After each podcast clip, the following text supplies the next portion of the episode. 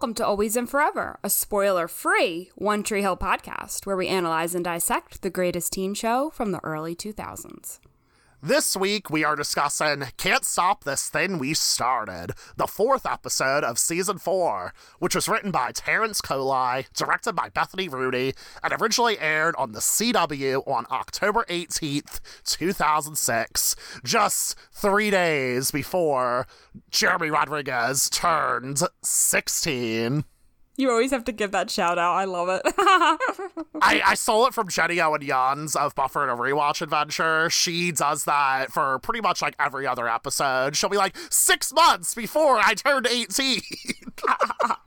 So it's not original content, I will say that, but I just have to note that. So yeah, well, this episode, when I was watching this episode live, I was like, wow, I'm going to be 16 in 3 days.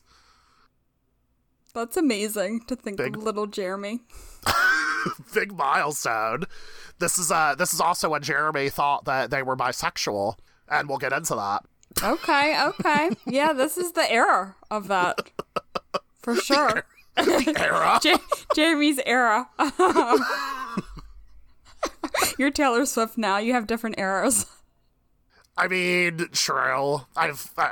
I was Taylor Swift before she was Taylor Swift. Because Taylor Swift invented eras, obviously. Yeah. Oh, I love it. What's this episode about, Caitlin? Well, let's take a look at our OTH DVD box sets. Let me break it out. The description reads, "The need for speed. Nathan starts tearing around on a motorcycle. Rachel jumps above the level of hometown hottie when she poses for Maxim. And gossip that Brooke is pregnant gets around faster than a viral video." You can tell they were really trying to relate to teens with this description. Like, faster than a viral video. Like, this was like the era when viral videos were just becoming a thing. Yep. Anyway, somebody told me that this is the place where everything's better and everything's safe.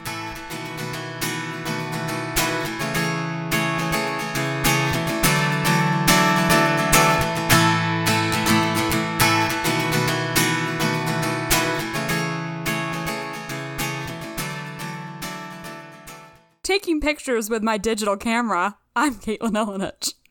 And faking a pregnancy because I am such a good friend. I am Jeremy Rodriguez. There is a lot to unpack here.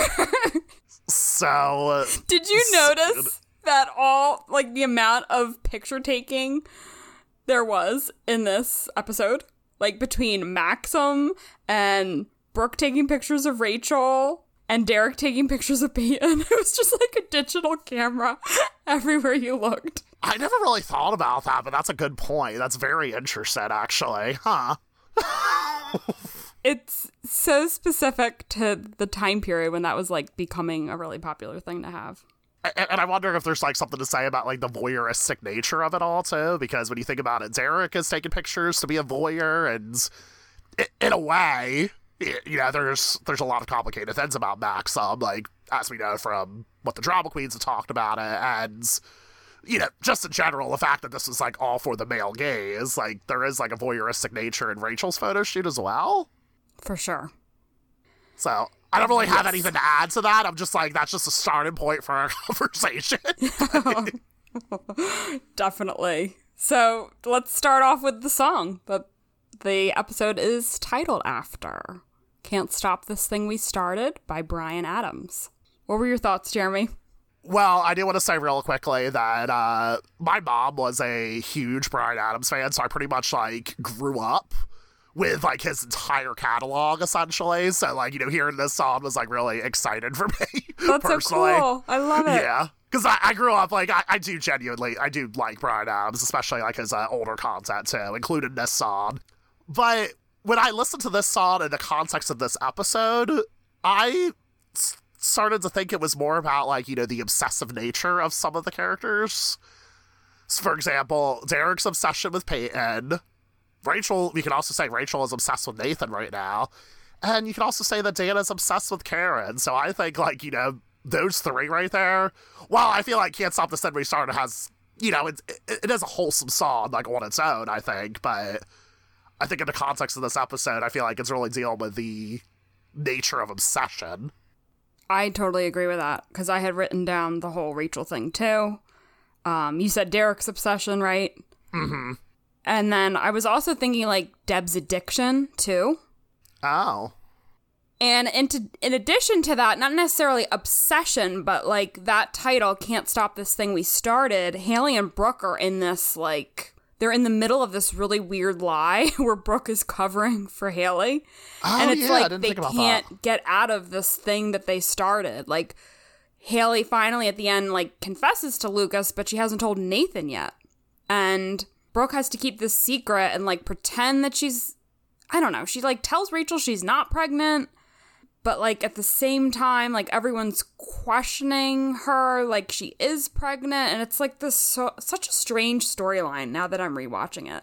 Yeah, it is really weird, because I feel like the implication is that, like, Brooke is pretending to be pregnant to, like, get the attention off of Haley, but she also keeps denying that she's pregnant at the same time to all these people, yes. So I don't really know, like, what... Aside from misleading us, the audience, like, I don't really know what Brooke is trying to do, necessarily. Yeah, it doesn't make, like, yeah, you're right. Like, in terms of the audience's point of view here, like, it's, the writers are trying to throw us off. But it doesn't really make logical sense, because she's denying it, so how is it really covering for Haley? I don't know. It's just, I guess it's just giving Haley time to come to terms with it and... like, tell Nathan. So it's this big distraction. But it's not really fair to Brooke at all. Why does she have to be the one who is quote-unquote pregnant? It doesn't make sense to me now that I'm, like, older and looking back at the storyline a little bit more critically. Yeah. I remember thinking, like, oh my god, this was such a twist. And it still works. But...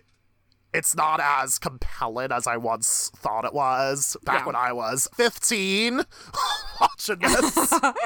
Almost 16. There's 15 going on 16, yes. But that's a little bit further on in our discussion point. So, like, you know, I'll save some of my thoughts for that for later. For sure.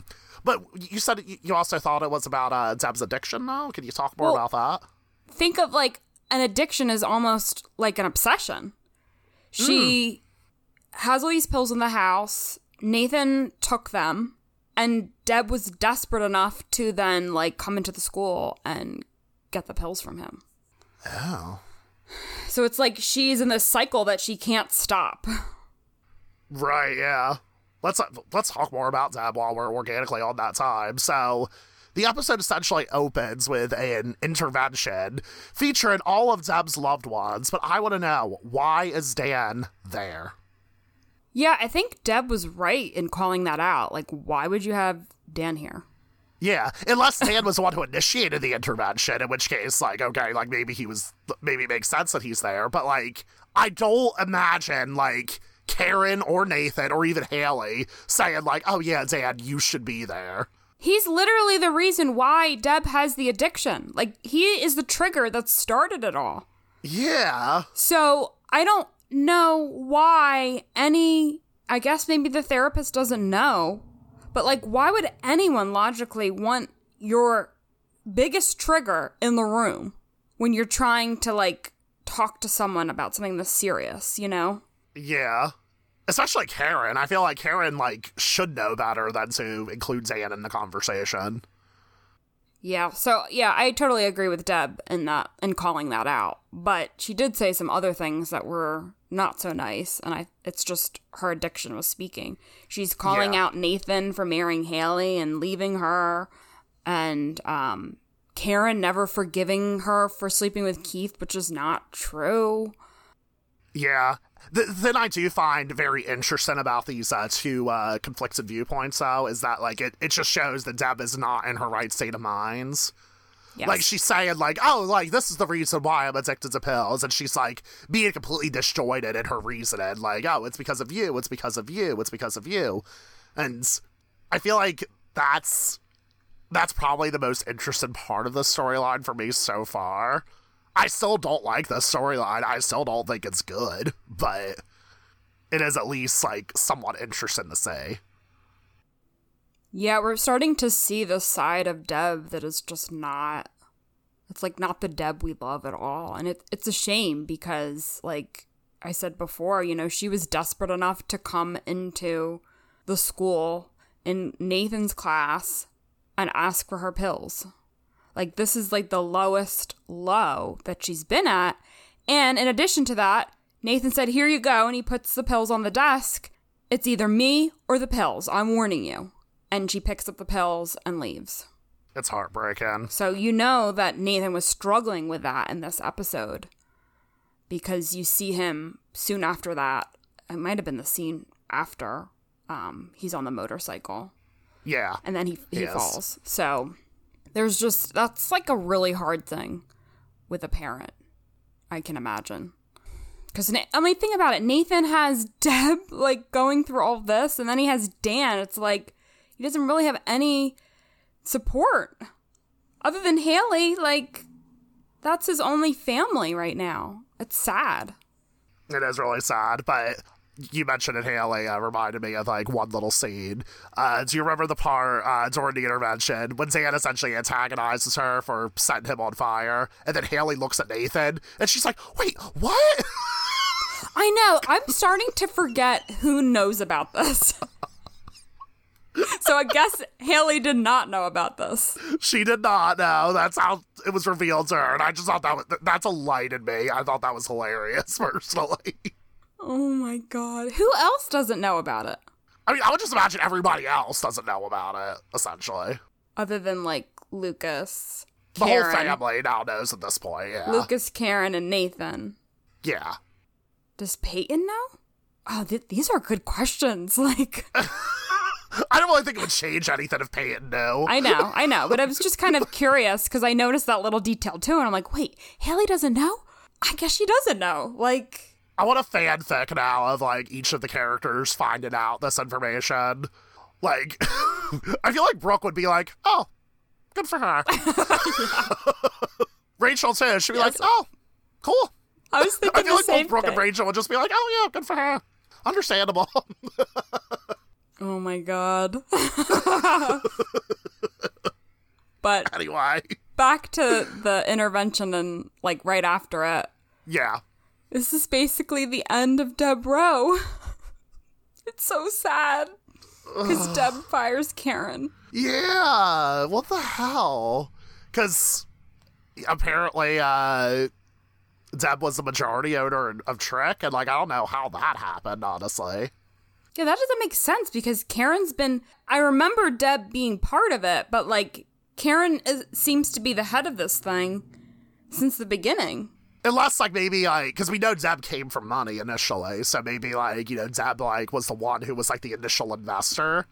Maybe. So maybe it wasn't, like, on paper saying, like, oh, I own more of it. Maybe it wasn't necessarily something like that, but maybe just legally because of, like, how much money she put into it, she would have the majority ownership. Yeah. I mean, I don't know. I'm not a lawyer, but...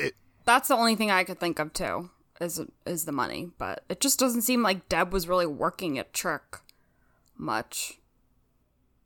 I mean, that's how most CEOs are. Yeah. Jeremy. Let's be honest. They really don't do, like, the actual work. It's like, you know, the lower-level employees who are doing all the work, and the CEO gets the credit, so... I love Deb to death, but, like, she's not even immune to this shit. It's just sad because she only did that to hurt Karen. She didn't do it, like, for any other reason than that. Right, yeah. I don't like to see these two arguing. Like, ugh, it's really hard to watch. I know. I want my Deborah back. I don't like this at all. I do too. I want them like they were on the billboard in bras trying to get the ladder. Like that was them at their finest. I wanna see them getting some mischief and shit. Like, oh, so good. So I miss them wholeheartedly. But anyway, Dan goes to therapy with the same therapist that was a part of the intervention, which I had to ask one of my friends who was a therapist if this would be a conflict of interest. And she said, like, she's like, oh, I'm not sure if, like, I wouldn't legally be allowed to see a client like this, but also I wouldn't do this. Yeah, it seems weird. Yeah, because I'm like, I imagine that would be a difficult thing to navigate in general, like, oh, I was just at your ex-wife's intervention, and now I'm seeing you as a client. Like, I don't like it. It's one thing if they were still a couple, you know? But they're not, you know, because sometimes you can, like, be in couples therapy together and then separately, but that's not the case with them, so... Yeah. I thought it was interesting when the therapist posed the question, like, what changed or when did things change between you and Keith? And he gave that story, which I don't believe we've heard this story before, where he reveals to us that he basically, Karen never knew that he came to the hospital the night that Lucas was born because he had peeked in and had seen Keith there with them first. So he just left after that. And I'm kind of thinking, like, that really would stop you. Like, you really... But then I have to remind myself, he was so young. He was, what, 18? He was a teenager, but also at the same time, like, you know, you expressed pretty much that that you weren't interested in raising a child, too. It's like, what did you expect? Like, of course there's going to be somebody else at her side. Yeah. Like, taking care of the child. Or Karen could have also been alone, so. So I feel like, if anything, Dan is just angry because, like, oh, like, Karen didn't just wait for me, quote-unquote. Which, again, this... I said this in either the last episode, or I probably said it all season so far, in the past three episodes. This whole redemption storyline for Dan isn't as compelling as I once thought it was. Because it just seems like Dan's just entitled. And think about it. At this point, wouldn't he have already gotten Deb pregnant? Yeah. So, I mean, I don't know the because we know they're 3 months apart. How many Lucas months apart? Lucas and Nathan are 3 months apart. 3 months. It is 3 months? Okay. Yeah. Yeah, so, like, Deb would have definitely been pregnant. She would have been, like, far along. Yeah. So, where is the judgment, you know? Why?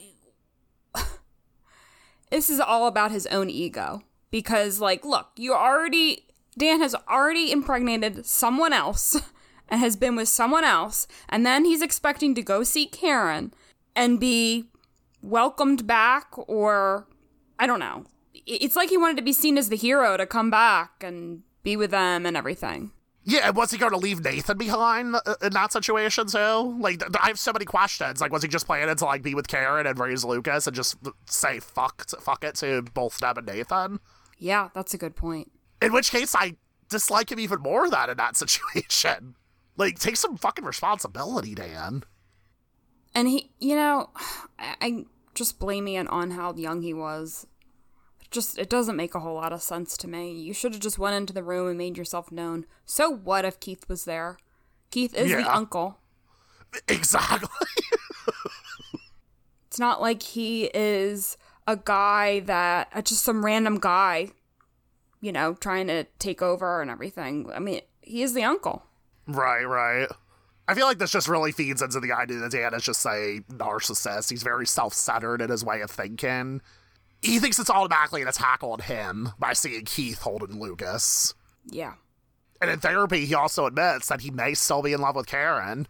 And then that's when the therapist says, well, in a way, you won. Maybe that's why you feel so guilty over your brother's death. You know, not knowing the fact that, like, oh, he actually did kill his brother. But... yeah, that was a funny little cliffhanger when it cut to commercial. Yeah, when it cut right to the thing. Yeah, he said, like, everything I say in here is confidential, right? I killed my brother. And then it cuts the theme song, and then later on, he's like, oh, I didn't stop him from going into that school. And I'm like, come on, fake outs. Yeah, total fake out. He's a complicated guy. I really don't think he is as complicated as we think he is, though. I feel like there's always more questions with Dan than answers, though. Yeah. Again, like, I'm hoping maybe my opinions change, but I remember, like, you know, my view being younger, I was like, oh, this guy is so complicated, he has so many layers, but I really don't think there's as many layers as I made him out to be. I gave him a little bit too much credit, honestly. I think Dan has layers. I still think he does. You might not see that in every single scene or episode, but... I think he does. We'll say opinions can change. You know. Yeah, they can. Know. That's our motto. Yeah. Just like my idea of my sexuality changed. So. Oh, that's a segue. It really is a segue. So let's talk about Rachel being the hometown hottie. I just gotta say, she looks good. I don't want to, like, objectify. There's a lot of complicated, there's a big complicated history about this Maxim photo shoot and everything like that, but, like, seriously, Danneel looks good. And, like, 15-year-old me definitely thought I was, like, into it. And in a way, 32-year-old me is still kind of into it, because sexuality is fluid, you know? Yeah. But also, that underwear that she wears, like, that's just, like, really sexy underwear, and I want to wear something very similar to that. I'm just saying. So, in a way, I feel like I'm having, like, gendered feelings toward her right now, as opposed to... I mean, she's definitely a really attractive woman. I mean, yeah. She's your kind of stereotypical model pretty, for sure. Just so pretty. I don't know how I feel about the storyline in terms of teenagers in high school as the hometown hottie. Even though, like, we could make the argument she is 18, but... Well, I mean, the actress is, or I guess maybe she is 18. Well, I mean, Danneel Ackles is, like, 27 here. Yeah. I mean, but the character, I mean... So I guess, yeah, because Brooke just turned 18, so... I guess we're assuming that Rachel is also 18. I don't think she would be allowed to pose for Maxim if she wasn't 18, to be honest. So. Shall we talk a little bit about the complicated history, though, of this Maxim photo shoot, though? Yeah. There was a whole... When this came up on the Drama Queens, they talked at length about this and how, like, this was being included in the episode, like, with Rachel's storyline, but in like real time, Danneel, Hillary, and Sophia posed for a Maxim shoot that we're all pretty uncomfortable doing. And Joy actually revealed that she was never asked, but the other ladies were told that Joy didn't want to do it. And they had to do it because Joy said no. And it was essentially like a make or break thing for the show. Like, they're basically said, like, oh, well, like, you know, all these other TV shows, the girls are posing for these magazines, and finally there's a magazine that wants you. You should be grateful for this. So it's just really, really uncomfortable all around. And I think this magazine actually came out, like, shortly before or shortly after this episode aired as well. But it is weird, though. Like, they made it a storyline for Danneel, but, like, why do they have to have Hillary and Sophia in there, too? You know? To leave Joy out of it is really hurtful. And I understand, like, it was Danneel's storyline in the episode, but technically it's the three. Like, I know they're all regulars right now, but the three original ladies, if anyone, should be on the cover. I'm sorry. That's, like, really offensive. Yeah. That is a fair thing, but what I mean, I feel like the whole thing now is that, like, I know Hillary and Sophia, like, at least said they were uncomfortable. Like, do we know about Danneel's feelings toward it? I don't remember. Was Danneel okay with it? Was she okay with, like, being, like, half naked on the cover or what? I don't know if we ever really got her perspective, actually. That's a good point. Yeah, because I don't know, like, it would have been just a cool thing to just see, like, and, you know, focusing on Danneel, like, the newest resident in Tree Hill, essentially, because, like, Hillary and Sophia, I know, are, like, very blatant, like, don't want to do it at all, so. Yeah, I feel like either it should have been Danneel on her own, or the three of them. The leading three, yeah, but I wouldn't imagine that would be, like, a storyline on the show, though. It is believable for Rachel to be on the cover of Maxim. I don't think it would be believable for Peyton, Brooke, and Haley to be on the cover of Maxim. I know, it's like a really complicated dynamic. It's just a whole branding thing at the end of the day. Like, it's a whole cross-promotion thing. Like, I get it. They were probably just trying to sell magazines, and it's weird. And remember, Hillary shared that story about the creator giving her the iPod of songs at the shoot. Oh, yeah. In front of Danneel and Sophia. So it was like this, there's a lot going on behind the scenes. Just whole dynamic of it all. It was just like, it was this power struggle, it seemed.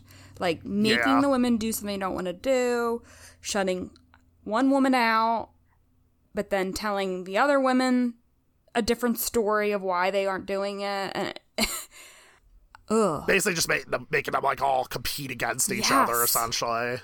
It's really icky. Anyway, I have heard though that Maxim as like a brand has changed, and it's how it depicts women and everything like that too. And you know, like it still is like a men's magazine. It still shows like women scantily clad, but it's not like, I mean, just because like it's not necessarily wrong for like a straight man to want to look at a woman. Like there's nothing wrong with that, but there is something different how it's portrayed, if that makes sense. Yeah, I get that. One thing I wanted to note is that Sophia later on, like years later, was on the cover of Maxim by herself too. So I think that also shows like how things have evolved. And I think that's what Sophia said. So Sophia said like it was a completely different environment. Yeah. And it was much better at that point in time. But another thing that spins off of this storyline is that you see Rachel puts a photo like of her private photo shoot with Brooke and puts it in Nathan's locker. And I thought it was really cute when she says like, maybe I'll let you preview the whole spread. Oh, Rachel. It is such a Rachel thing to say. I mean, terrible for Haley and whatnot. Like, yes, of course. But, like, I think it's a cute line, personally. She plays the flirtatiousness. Like, she does that so well. Mm-hmm. So well. I'm into it. I'm telling you. This is where, like, I'm, you know, my bisexual nature is coming through, Caitlin. I mean, she's really attractive. I don't think anyone can deny that, no matter their sexuality. She is gorgeous. Like, I'm not denying it at all. She is nice to look at. I agree. But then also in this same scene, she tells Nathan, she's like, Nathan, did you see something in the water? Yeah. Yeah, so this storyline is strange. Like, we've already said, like, Nathan seeing Keith underwater. Like, what supernatural element are they trying to play with here? And now Rachel is saying something to Nathan about it, too. I don't know where they're going with this. That's my biggest question. Where are they going with this? They're trying to pair these two characters together because they, like, dealt with the same thing, you know, the same trauma. Where's it going? And just like I said in the previous episode, too, I feel like this storyline could have been so interesting because of the fact that these two do have this bond, this shared trauma, and no spoilers, but they don't really go into that in the future. And we'll talk more about that. Let's talk about Nathan's midlife crisis, despite the fact that he is only 17, 18, and he has a midlife crisis. So he trades in the car with Haley, his car with Haley, for a motorcycle, and then later on he crashes the motorcycle and gets severely hurt. And this results in Haley confronting Deb and just says, like, just stay the hell away from Nathan. And this is when Deb says, you know, pretty soon Nathan's going to realize that college basketball is a lot more fun than playing house. I'll save you some pills. Which, like, this scene is much more interesting knowing the twist at the end that Haley is actually pregnant and not Brooke. But it's just really, it comes off very random if you're watching this episode not knowing the twist. I know. Yeah, that's a good point. When you do know that little bit of information, yeah, it's a little bit more sense. But she's really digging into Haley in this episode, and I'm not liking it at all. Mm-hmm. It's, like, really uncalled for, because I thought we got through this, you know? Initially in Season 2, when they first got married, Deb was not nice to Haley and really questioned her. But we got over that, and now, like, the drugs are bringing out that side again. Yep. Not a fan, Jeremy. Not a fan. I am not a fan of Deb, no. I am appreciating Barbara Allen Woods' performance, though, in these scenes. She's playing it a little campy, which I feel like this is where I have a little bit more room for her in that regard. Yeah. But should a storyline like this be played for camp effect? I don't necessarily think so. It's a little bit more serious. It is. Yeah, I don't know if campy is the most appropriate thing. Yeah. I'd like to talk about happier things. Yes. Honestly. You mean like the fact that Rachel and Nathan ride off together on a motorcycle? That's happy, isn't it? Well, that's why I saw a live introducing that to Danneel, because we didn't mention that. Yeah. What are some happier things you want to talk about? Lucas potentially rejoining the Ravens.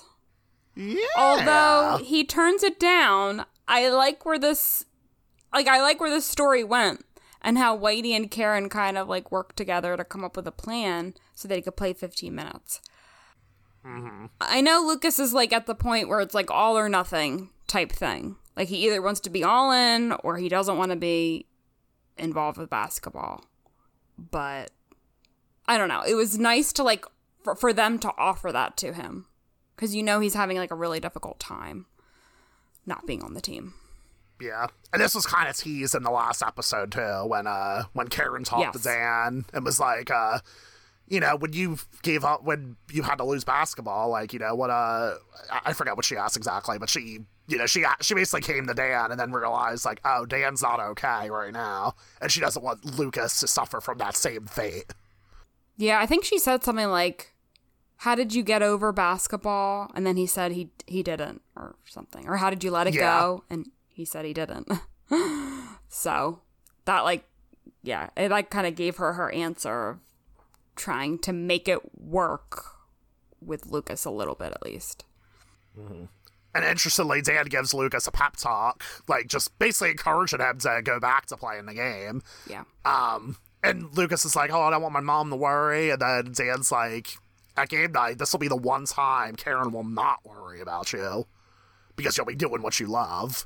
Because they have the safety parameters in place, it seems like. 15 minutes per game. He still has to stay on his medication. So they have thought everything through. Yeah, I hope Lucas, like, rethinks it all. But we'll see. I just wonder if, like, in a real situation, like, would this be allowed? But I guess 15 minutes is okay. I would hope that they talk to the doctor first. I don't know if that was said. No, they did. Yeah, okay. Karen did say, like, we talked to the doctor. Okay, yes. Okay. Yeah. Like, that is true. I'm saying in real life, like, is this, like, a realistic situation? I mean, I guess it would be if it's only 15 minutes. I mean, even with a heart condition, I'm assuming that you would still need to be active in some way. Right, yeah. Because imagine if you're not active at all, like, so it would be worse for you when you do get active, you know? Yeah, exactly. So there has to be some kind of, like, limit. All right, let's abruptly change the subject. I'm pulling you.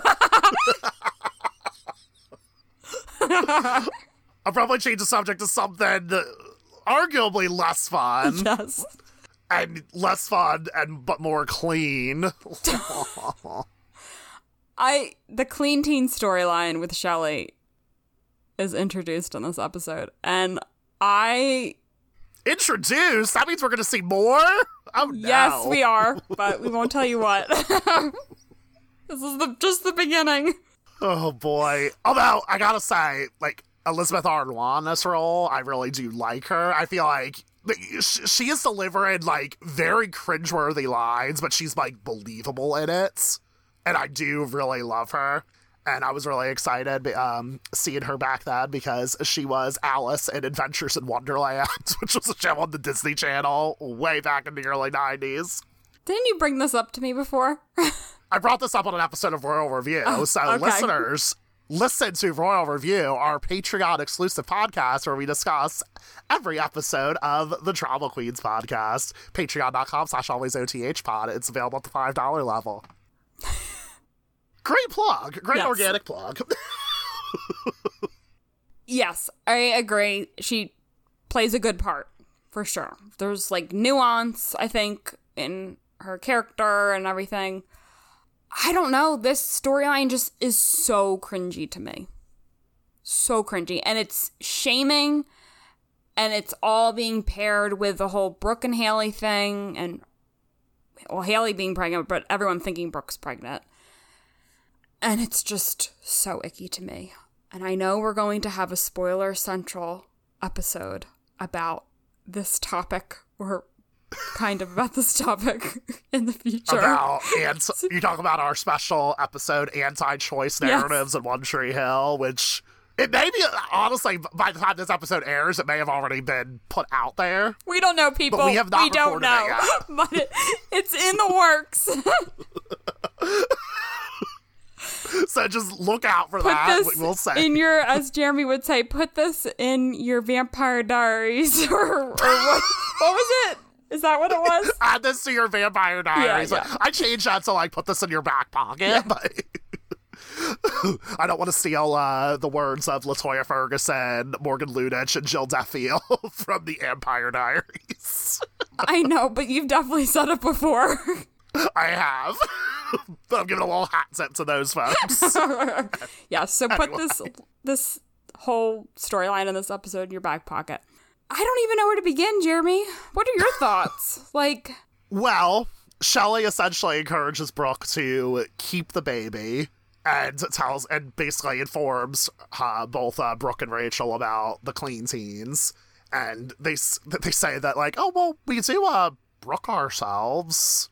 As kind of a caveat, hey, we abstain from sex, but we still do Brooke ourselves.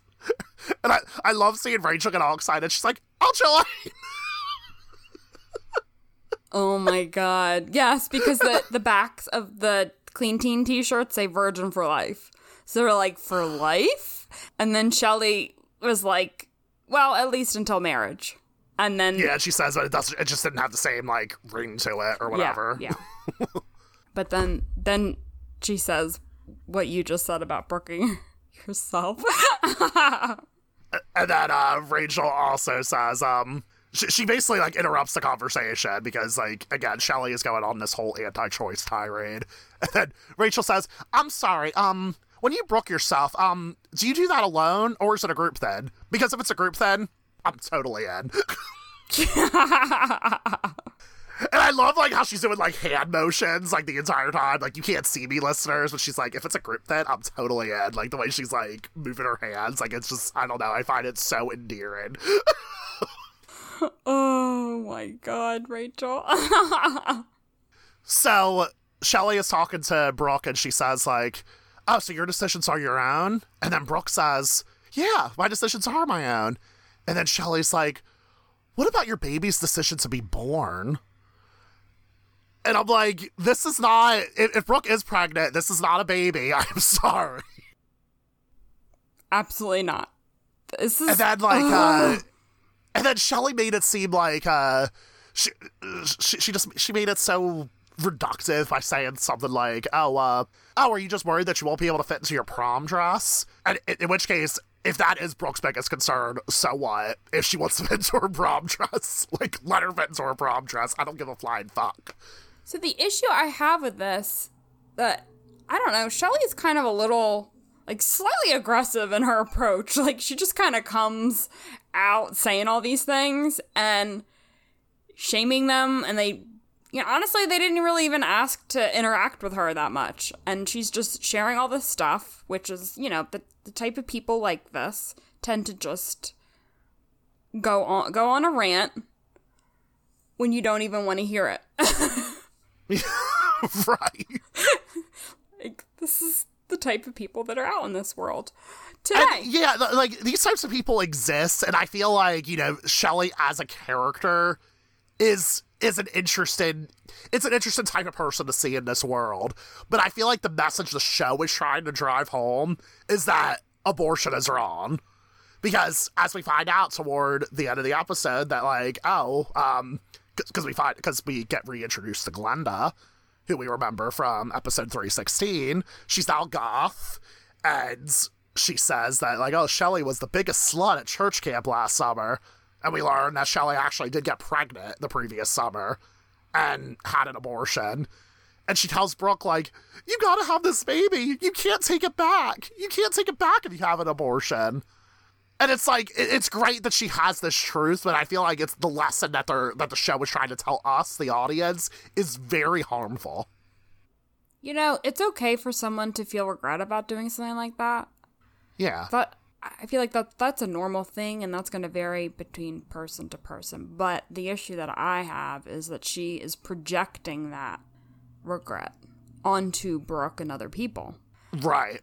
Which is not right, because not everyone feels that way. And it's a very personal decision, and it's just a very personal thing that, honestly, she needs to just keep to herself and not involve other people in. Yeah. Yeah, you're right. You're absolutely right about the whole projection aspect of it. I remember, I feel like I've mentioned this before on another podcast, or maybe I just told you personally, because I can't keep track of what conversations I had to you privately versus publicly. I know, anymore, neither Caitlin. Can I. Like, I mentioned something earlier, I think. Like, didn't you say this to me? On Jane the Virgin, Shigemaru has an abortion, like, later on in the series. And I remember that was the first time I ever saw, like, an abortion portrayed in media where, like, she felt no regret whatsoever. She was pregnant. And then, and maybe 2 episodes later, she's like, oh, I had the abortion. I had the appointment. It was, like, so matter of fact. Like, it was just fine. Like, it was very interesting to see a character not feel any guilt. And I feel like that's really cool to see, you know? Yeah. Yeah, you're right. I would have to really think about other storylines and other shows, but that is a good example. Yeah. Same thing on The Bold Type. I feel like I've mentioned Megan Fahey on The Bold Type before, but she bears, like, mention it over and over again because I stan. On The Bold Type, her character, she doesn't have an abortion, but she does have a miscarriage. And the character actually feels relief when it happens because she didn't want to be pregnant. And that was very interesting to see. And she was actually crying because she felt relief over it. Like, it's very interesting to see storylines like that. But for something like this, where I feel like the show is clearly trying to drive home, abortion is wrong, you're a baby killer. And it's just very, very harmful. Yes. So you made me think of 2 different things. So the pamphlets that were on Brooke's nightstand at the beginning of the episode that Rachel had left there, I think supports what you're saying, because there was one about abortion and everything. And I don't think Rachel was necessarily against it, because she's kind of...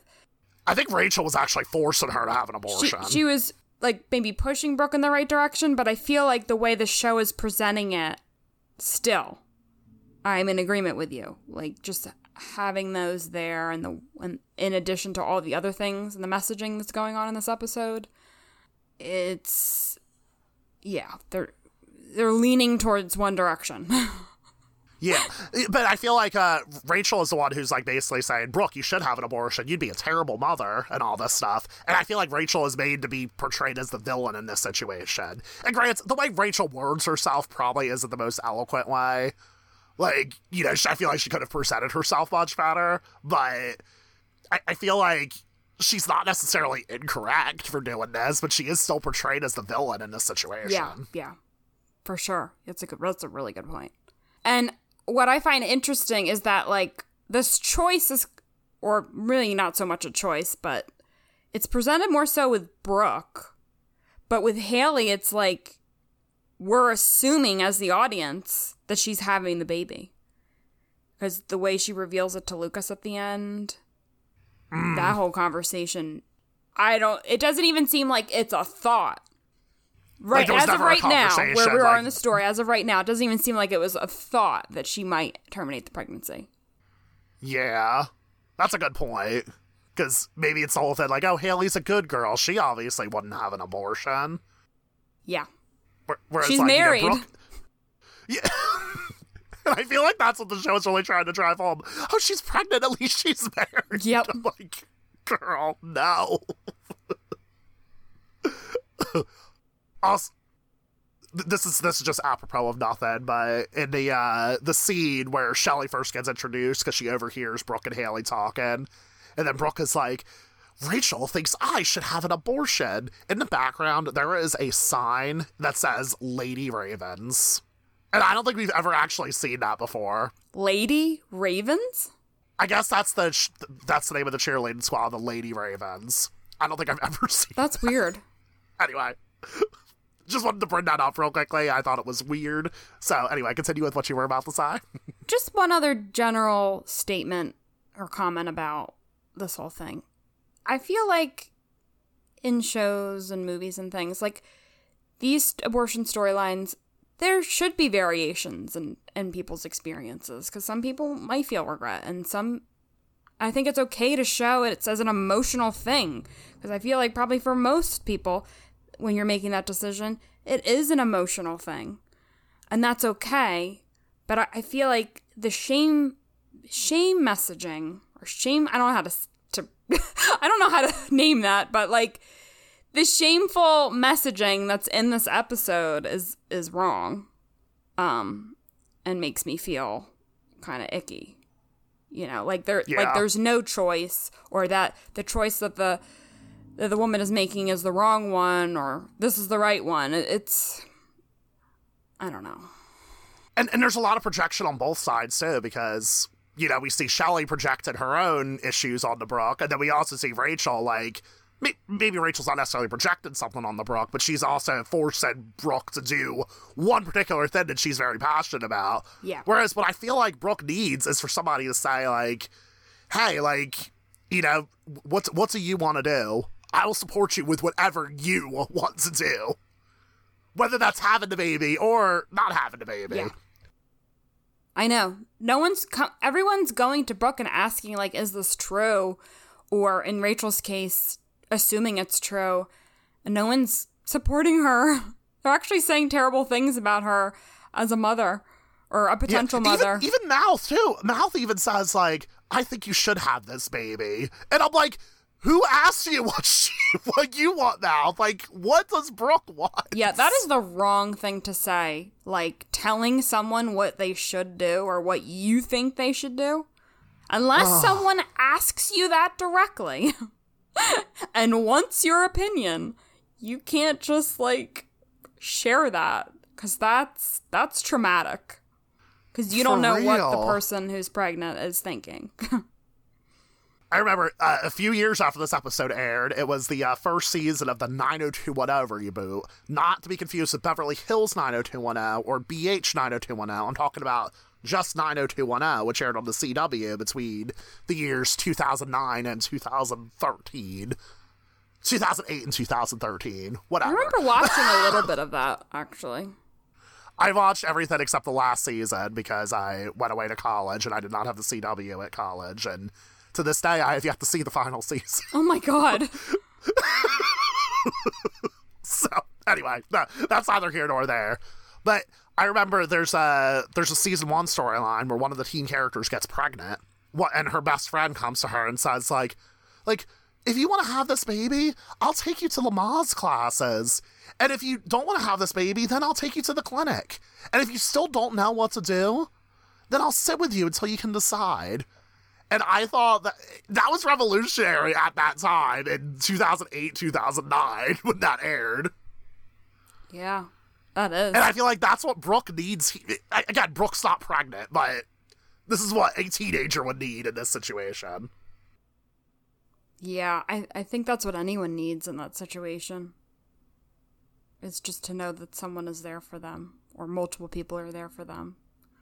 Mm-hmm. So, like, don't force anything on the other person. Just listen to what the teen wants. Listen, not even the teen. Listen to what, like, anybody wants in this situation. Yeah. Oh my god. So, okay. So shall we talk about a little bit about this pregnancy misdirect, though? I know we've been talking around it, but what are your thoughts? I don't really understand why Brooke has to be the one who is pregnant in this situation. I don't think it's fair to her, and I think Haley has to you kind of have to just deal with the situation head on. I think the fact that she's been keeping it from Nathan this long is not right either. Which I don't get, like, personally. He's someone that she could at least talk to about this, you know? Yeah. And make a decision together. Yeah. I wish Brooke wasn't involved. In terms of, like, watching this for the first time back when this originally aired, it was like a fun twist. But now looking at it more critically, I feel like the way it's done is not that great. Tell me more. It's just really confusing because, like, Brooke's denying it, but everyone is assuming that she is pregnant, and Rachel is pushing that theory onto Brooke. I don't know. The writing behind it doesn't seem that strong to me now that I'm looking at it more critically. We do know that Rachel did tell everyone Brooke was pregnant, basically as revenge for Brooke handing out posters all over school. Yeah. Which, eye roll. Yeah, that was not too cool. I don't know. I don't know if I have much more to say about it. I just don't think the writing is as strong looking back at it. Because, I don't know, Brooke's, like, denying it, but it's kind of clear, like, she's not pregnant. But, like, there's something going on. I don't know. How did you feel about that? I see, it's so hard to know, like, compare, like, a first-time watch versus, like, now, when I obviously know that Brooke did not get pregnant in this moment. I will say it is still pretty damn clever, because if you rewatch not only this episode, but the first three episodes of the season, knowing that Haley is actually pregnant, it is pretty interesting knowing those details. Like, for example, when Brooke and Haley are in the are at the doctor's appointment, and the doctor just says, "Well, you're definitely pregnant," and the camera goes to Brooke first, and I feel like us as the audience, we just immediately get triggered, like, "Oh, it's Brooke who's pregnant." Yeah. And then Haley's just next to her. But if you pay attention to the facial expressions, Brooke is, like, very concerned. She's like, "Oh my god, my dear friends." And then, like, you see Haley puts her hand in Brooke's, and then Brooke is, like, comforting Haley. Like, the way their body language is really, like, knowing what you know, it's very interesting. So I feel like that cafe scene when they're talking was strategically written. I feel like that's one of the stronger scenes. Yeah. That was in, I don't know, it was 2 episodes ago, maybe? I think it was in 402. Yeah, I think it was 402. So I thought that one was well done, but it's so vague, I guess. Even, like, when they're on the hospital, like, in the hospital or at the doctor's office, and they're both sitting up on the thing. It points to Brooke, but why are they both sitting on that table, you know? I mean, I think Brooke was just, like, being supportive of Haley in that situation. Yeah. I feel like I've shared everything I've had to say about it. Do you have anything else that you want to point out? Yeah. No, I just want to know, like, another scene that I think that's in the same episode, episode 402. Karen is talking to Haley, and Karen's like, "Do you know if Brooke is pregnant?" And then Haley is like, "Oh, I don't." Whereas, like, Haley could have just said no. She's not pregnant. I feel like it's, like, leading a little bit too hard into the misdirect aspect of it. You know, so I was, like, I was eating away at myself trying to figure out how to talk about that 2 episodes ago, and now here I am. And can I just say, listeners, if you haven't listened to our spoiler segment, like, I had so much anxiety trying to talk around this pregnancy for the past 3 episodes, because I was like, should we say that Brooke is pregnant, or would that be too much? So we just kind of avoided it. We just kind of avoided it. We just said, there is 18 pregnancy. Without saying directly, like, who it was or anything like that, but yeah, like, I agree with you, though. Like, there is one scene in this episode that I do want to talk about, actually. The episode, the scene where Nathan is talking to Haley at the bar at Trick, and he says that, like, "Oh, I hear that Brooke is pregnant." Like, oh god, how do you just tell a guy that his life is over? And knowing what you know later in the episode, that scene is very heartbreaking to watch. Yeah, that scene, in addition to, like, everything else, it's just another example of another person kind of projecting their feelings, you know? On, like, everyone has an opinion about it, so that's just I mean, Nathan's opinion, like, truly matters, but everyone else, like, everyone in this episode has some kind of opinion, so it is a difficult scene to watch. Right. It's so It's so weird. But I will say, like a lot of these scenes, knowing that Haley is pregnant, it's very interesting in a rewatch. Like the scene with Deb, how like Deb is like, "Oh, I'll save you some pills," and you know, and Haley is obviously feeling insecure because she's like, "Oh wow, I am pregnant, and my husband is going to be playing house with me," essentially. You know, it is interesting watching it from her perspective, but it's just, well, what am I trying to say here? Sorry, like. That's okay. I just had that moment. It's only interesting, like, it's interesting watching it for your first time because you're like, oh, yeah, it's West. But I feel like a lot of these scenes are much more interesting knowing that Haley is pregnant. So it's like, I feel like you miss out on something either way. Yeah, they could have done the storyline like that, where they revealed to us almost right away that Haley was the one who was pregnant, but Brooke was covering for it. I don't know. Like I said, I still feel like the storyline is, like, kind of cool and kind of, like, interesting to see play out, but there are some issues that I recognize here. Yeah. Yeah, I don't think the writing is necessarily the best in every scene, but there are some scenes that are cool of how they did it overall. Yeah. And then Brooke, toward the end of the episode, she gets drunk and she says, like, Haley, I can't do this anymore. I can't be pregnant anymore. I don't know why you needed to be in the first place, Brooke. I don't get it at all. You were never you were never pregnant, Brooke. So, what do you mean you can't be pregnant anymore? Yeah, because you see her. The thing is, and at the beginning of that scene, you see her drinking, and at that point, we think she's pregnant. Wait, what is she drinking? Or do they have wristbands here? Or are they actually drinking alcohol? I like, don't, wasn't it? I thought she was kind of being portrayed as like kind of drunk. That's.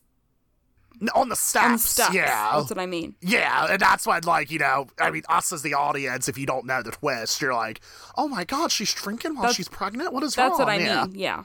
But yeah, by that point, like, that's the last scene where, like, Brooke is quote-unquote pregnant, so, you know, it's revealed later on. But yeah, she says she can't be pregnant anymore. I'm like, Brooke, you were never pregnant, so, like, what is this? I feel like the writers were so concerned with trying to, like, mislead us that somewhere along the way they forgot to make an interesting episode along the way. Yeah. And, like, Haley revealing that to Lucas before she's revealed it to Nathan is kind of, wow. Yeah. We'll get into that when we talk about Dakota. Yeah. But first off, let's talk about Derek being a fucking creep. Yeah, so this whole episode, Lucas is kind of growing a little bit suspicious of Derek because he's noticing, like, he's taking a lot of pictures and they might be at weird angles of Peyton, like her butt. And then later on at Trick, Derek, he lies to Peyton and says that, well, first off, he says what he overheard. He thinks that Brooke is pregnant with Lucas's baby. And then, which is a valid thing. Yeah, which was a valid thing to overhear. But then he also adds this lie that Lucas said that, you know, if Brooke were to take him back, he would never talk to Peyton again, which is not true. Mm-hmm. And it should be noted that earlier, too, this is when Peyton told Derek that she's going to confess to Lucas about her feelings now that Brooke and Lucas are officially done. Yeah, so that totally complicates things. Mm-hmm.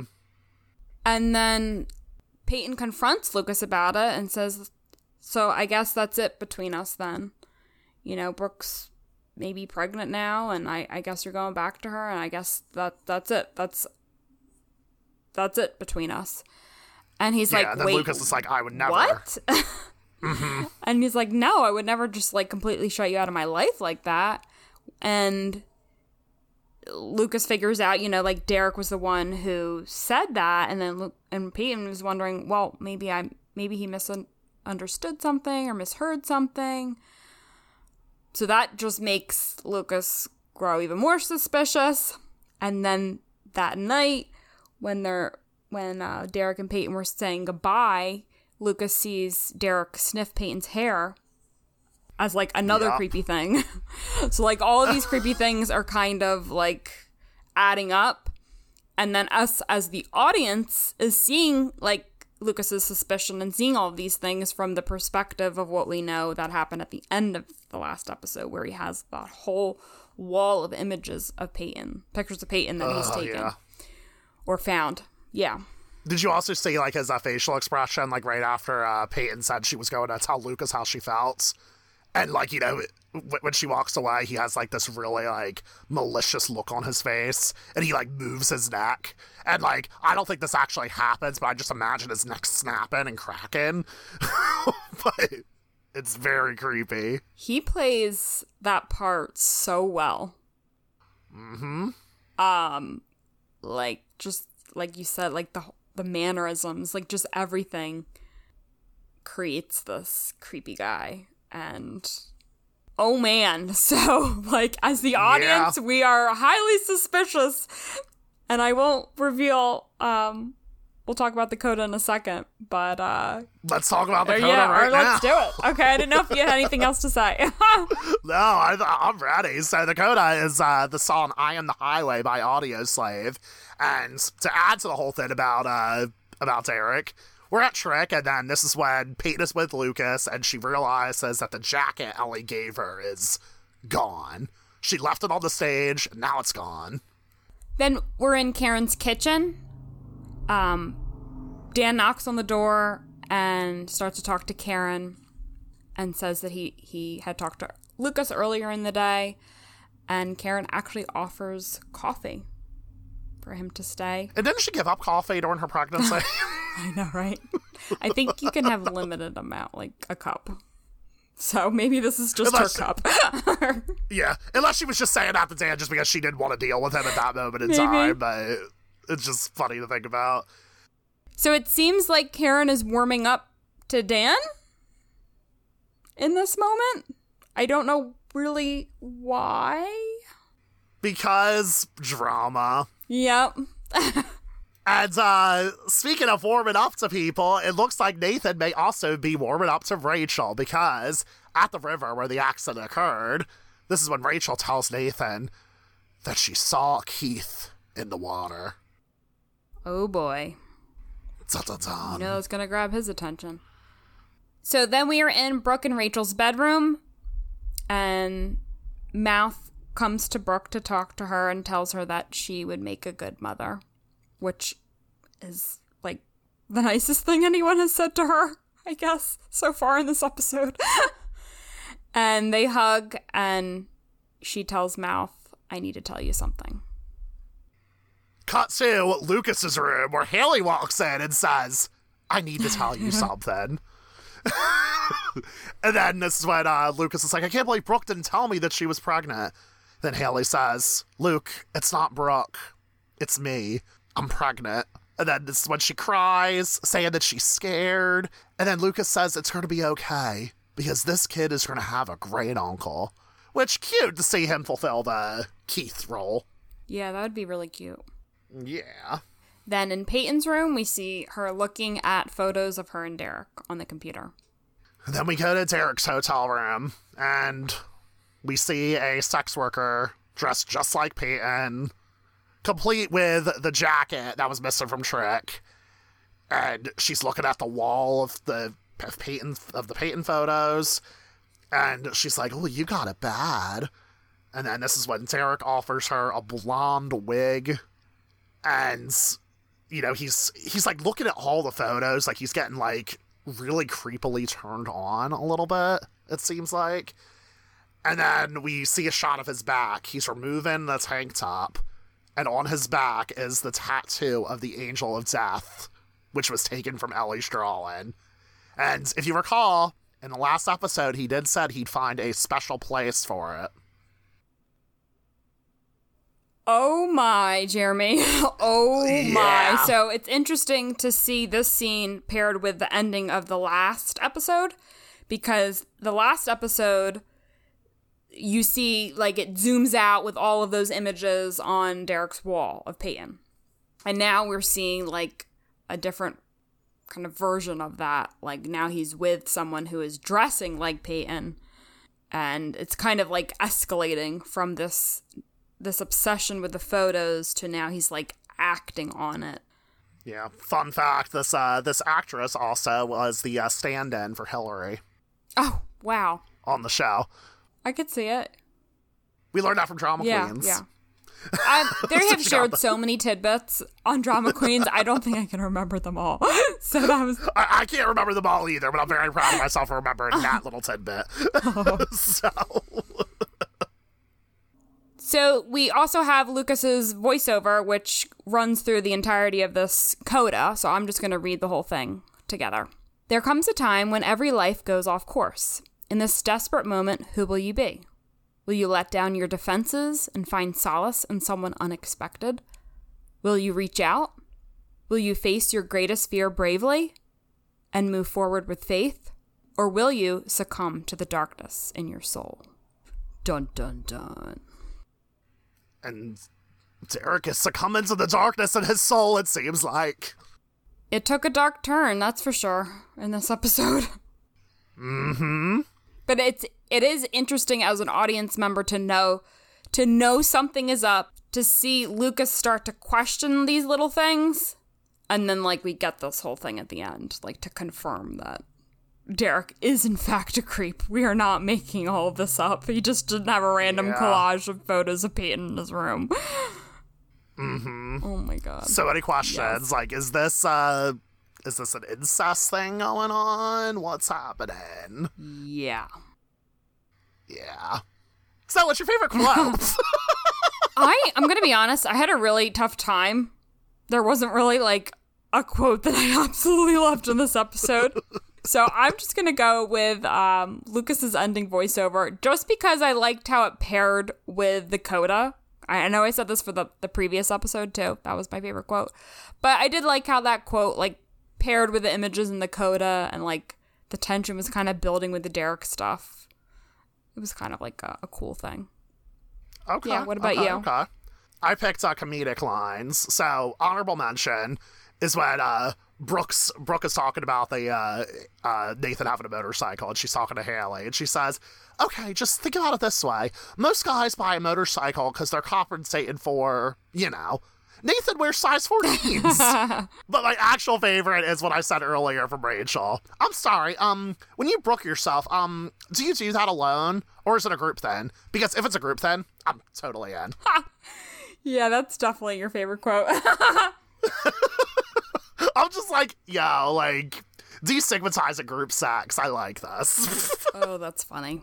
I don't even know if there's stigma behind group sex, but I'm saying if there is, Rachel is destigmatizing it, and I like it. Oh my god. Or group Brooking yourself, not necessarily. Well, no, that is sex, so you know what? That is still sex. Let's not forget virginity is a social construct. Yep, we need that reminder. Anyway. My favorite musical moment was the same. It's the same song, but obviously a different moment than the previous episode, Post Blue by Placebo. I loved it in the last episode because it played during the basketball scene and was really cool. But this episode, it plays during the Rachel modeling scene with Maxim. And then also it is paired with Nathan on the motorcycle. And I just, the energy behind it and the fact that those two characters, it was kind of going back and forth between them. And that line, it's in the water, baby, like repeating over and over. That's because that's what they're trying to figure out, like who's in the water and like what happened the day of the accident and everything. So it does a good job of showing that there is a connection between these two characters. Yep. Even if the show doesn't necessarily follow through with it. I feel like I keep, like, spoiling this whole thing for listeners, but it's just the truth, and I don't want any listeners to, like, get their hopes up that there's going to be something that happens here. Yeah. But, yeah, it does show the connection between the characters, and, yeah, that's also my favorite musical moment as well, because I really like the song in general, too. Like, I want to have a sexy photo shoot while the song is playing, personally. Yeah, it was like an empowering scene, I think, for Rachel, for sure. Yeah. I do have a friend who does, like, sexy boudoir photo shoots. Maybe I should just, like, have her shoot me, and I'll just be this song playing, like, on a loop. I love it. Oh, my God. For, like, an hour. Anywho. What do you rate this episode, Jeremy? I feel like there's a lot of great ideas in this episode, but, and I feel like we talked a lot about, like, some of the issues with the pregnancy storyline, some of the issues with Deb, the whole anti-choice narrative that the show is trying to push through. But there still are a few good ideas, so I'm giving it 3 out of 5 hometown hotties. And I also give it 3 out of 5 leather jackets. Mm. Yeah, it's, you know, so far this season there haven't been any really standout episodes to me, personally. This one was slightly better, but yeah, I think we kind of covered issues with some of the storylines, like the pregnancy one, and like there were definitely some good scenes in this episode, but I also don't like the clean teen stuff. No. Or at least in this episode. Yeah, there was more that I didn't like than I liked, so I'm sticking with 3 out of 5. That is fair. That is fair. Maybe the next one will be a little bit better. It could be. We'll see. Fingers crossed. Thank you for listening to this episode of Always and Forever. You can find us on Twitter, Instagram, TikTok, and Facebook at AlwaysOTHPod. You can also email us at alwaysothpod@gmail.com. That's always OTHPOD. Always and Forever is also on Patreon. You can support us over on patreon.com/alwaysothpod to gain access to various assorted goodies. These include our private Discord server, where you can chat with us and other listeners, and bonus episodes. This includes our Drama Queens reaction podcast, Royal Review, our movie podcast, Baker Soundstage, and our spoiler-full mini-podcast. We just released an episode where we talked about our favorite horror movie episodes of One Tree Hill, which is very thematically related to what we just saw here. And yes, maybe potentially we have an episode about anti-choice narratives in One Tree Hill that you can look out for. It may be out already. Who knows? We're not. We have plenty of things in the works, so. But that episode will come out at some point. We can guarantee that. Yes. You can also get access to early episode releases. But if you can't support us on Patreon, you can also leave us a 5-star review on Apple Podcasts. That's the easiest way to support us and to help One Tree Hill fans, new and old, find us. And if you leave us a review, we may read it on the show. Yes, please. It's been a while since we read a review, too. I know. I'm Jeremy Rodriguez, and fuck Twitter. You can find me on Instagram at RodriguezJeremy_. I'm Caitlin Ellen, and you can follow me on Twitter, and it will always be called Twitter in my mind at Miss I Reads. I don't tweet a ton, but like you can catch me there. Thank goodness. We'll be seeing ya. Whoa. Beat you. You did. Next time I got you.